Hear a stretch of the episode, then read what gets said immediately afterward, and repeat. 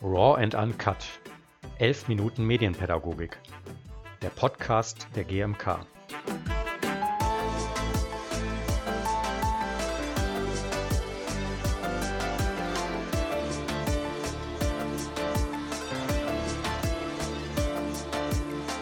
Herzlich willkommen zum allerersten Podcast der GMK.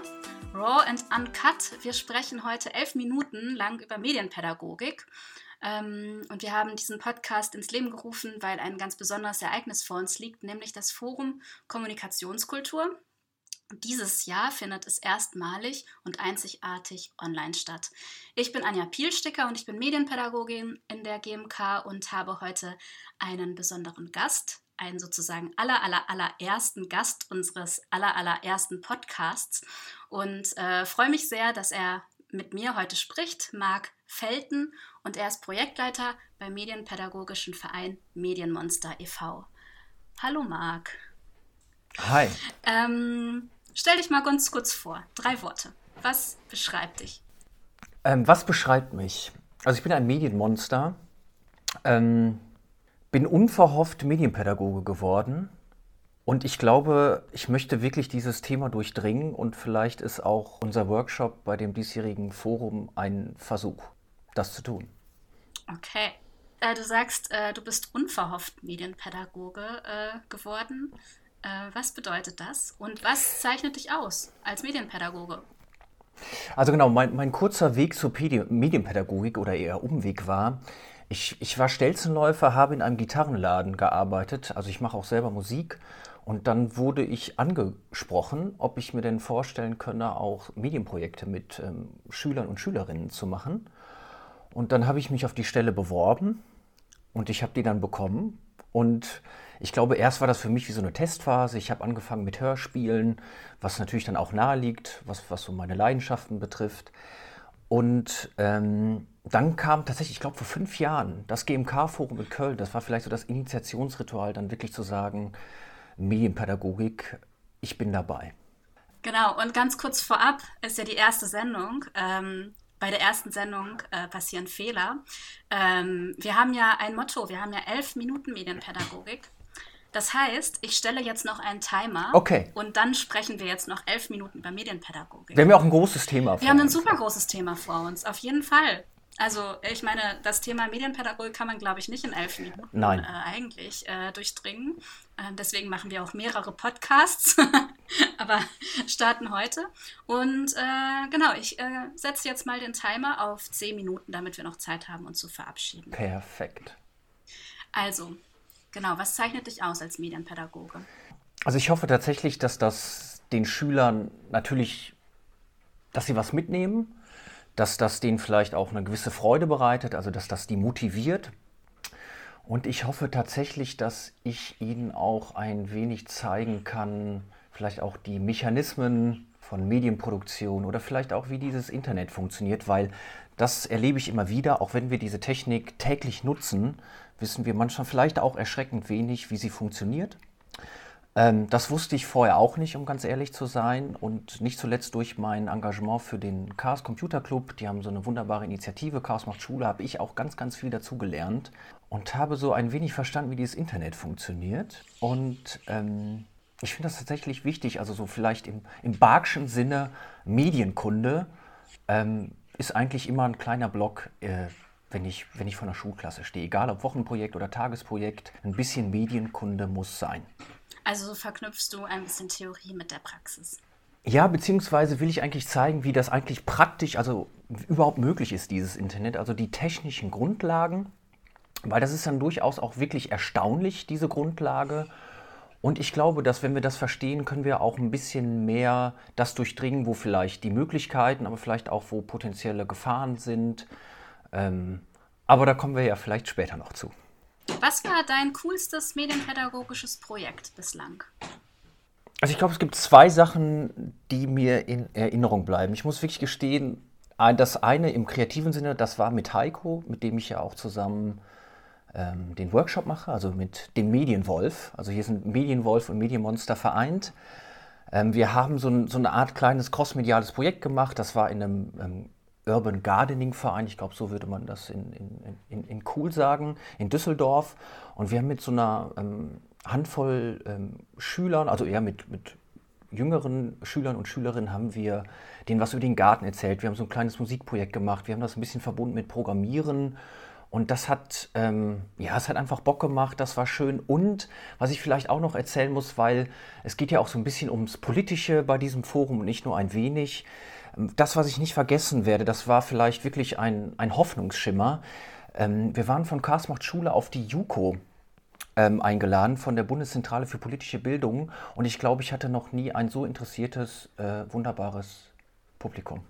Es hat einfach Bock gemacht. Also es war wirklich auch, wo sie waren interessiert, ähm, die hatten vielleicht auch eine gewisse Vorkenntnis, aber es gab, man konnte wirklich dieses Engagement spüren und in der medienpädagogischen Praxis mache ich halt Projekte auch mit Schülern. Ich mache Workshops ähm, für, auch für Lehrer und Lehrerinnen, für Studenten und Studentinnen, aber auch Elternarbeit. Und ich glaube, ja, manchmal ist man auch ein bisschen ernüchtert, vielleicht manchmal auch bei Elternarbeit. Und das war einfach, dieser Jugendkongress war Spitzenklasse. Okay. Du hast es immer mal wieder erwähnt, äh, der Workshop beim äh, Forum Kommunikationskultur.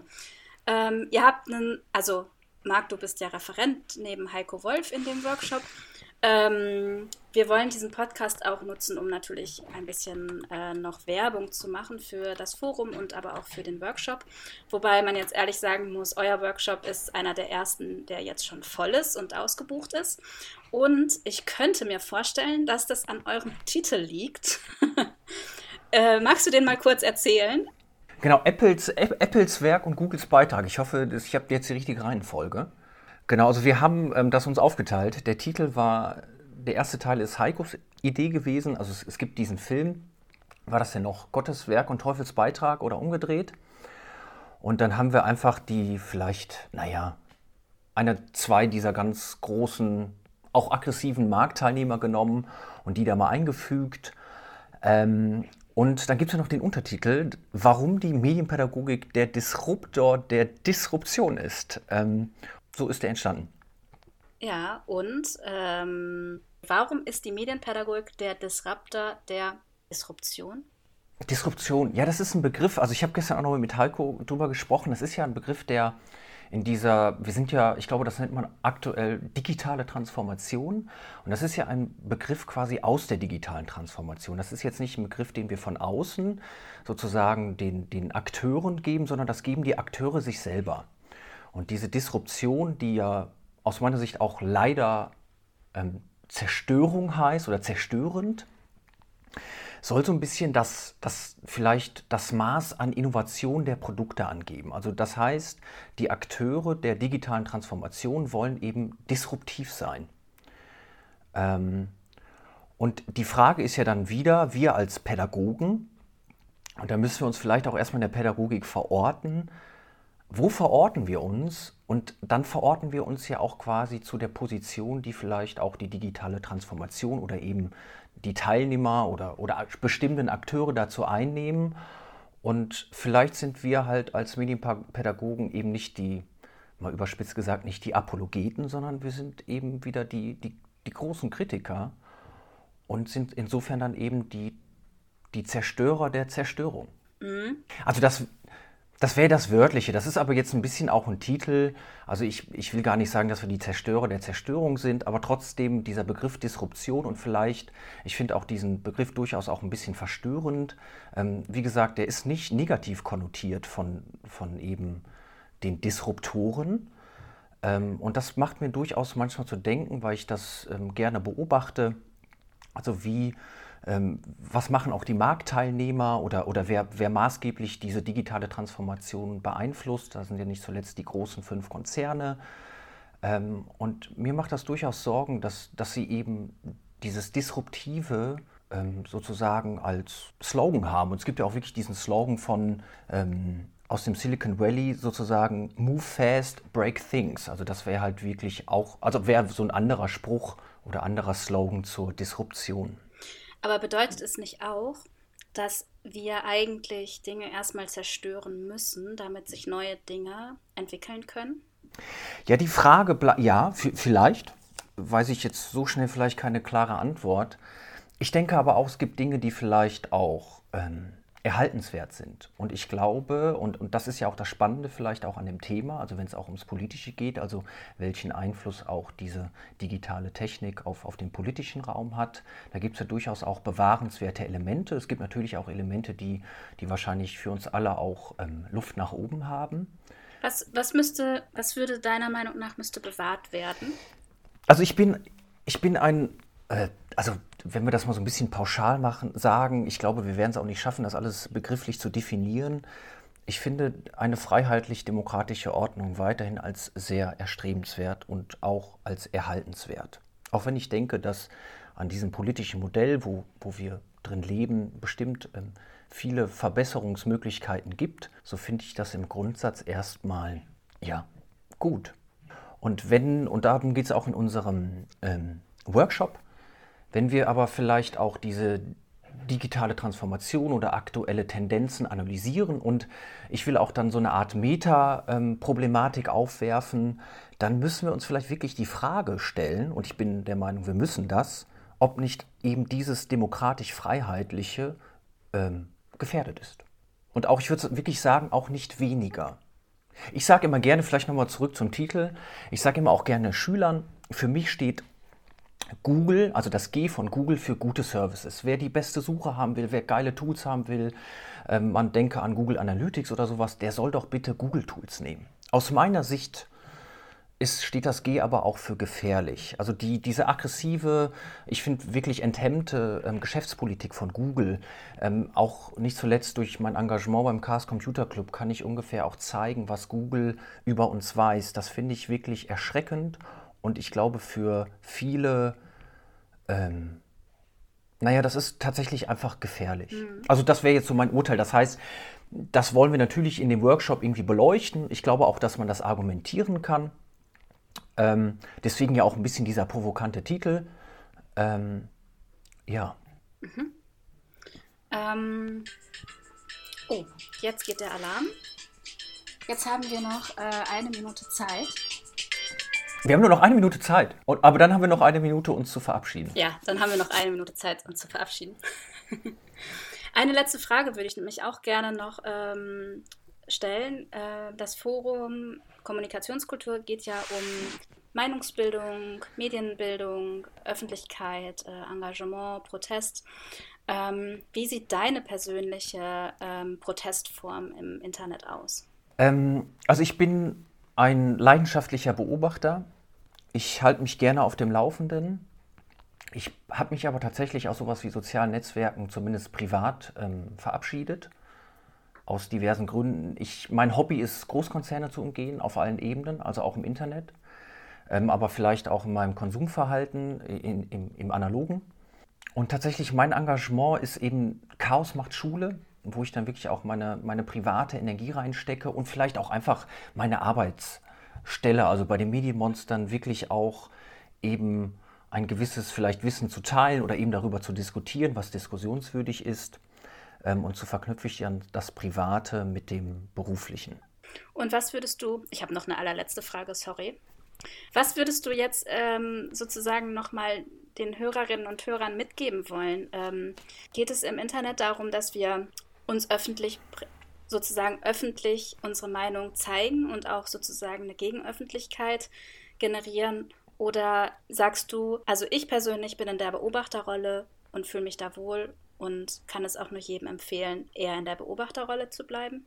Ähm, ich glaube, die Beobachterrolle kann ich nicht gänzlich empfehlen, nein. Ich glaube, ähm, weil, weil Denken alleine ist noch kein Handeln oder Beobachten alleine. Ich würde gerne, dass wir eben darüber diskutieren, über diese, über diese Hochtechnologie. Ich will, dass wir die mitgestalten und vielleicht auch anders gestalten. Und ich glaube, da gibt es viele Ansätze zu.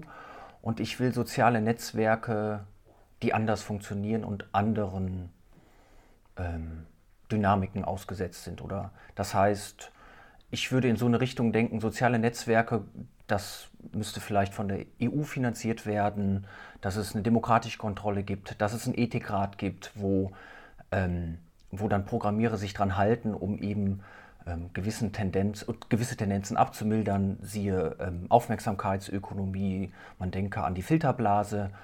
Das heißt, Internet anders denken und meine These bleibt, diese Hochtechnologie, also das Internet ist ein, eine Technik für eine weise Gesellschaft und da sehe ich auch die Aufgabe der Medienpädagogik drin, dass wir diese Weisheit fördern, weil ich glaube, dann werden wir auch dieses Medium anders nutzen. Vielen Dank. Das äh, fand ich jetzt als einen total schönen Abschluss, dass äh, wir als Medienpädagoginnen und Medienpädagogen die Weisheit der Gesellschaft fördern, um das Internet auch noch weiser nutzen zu können.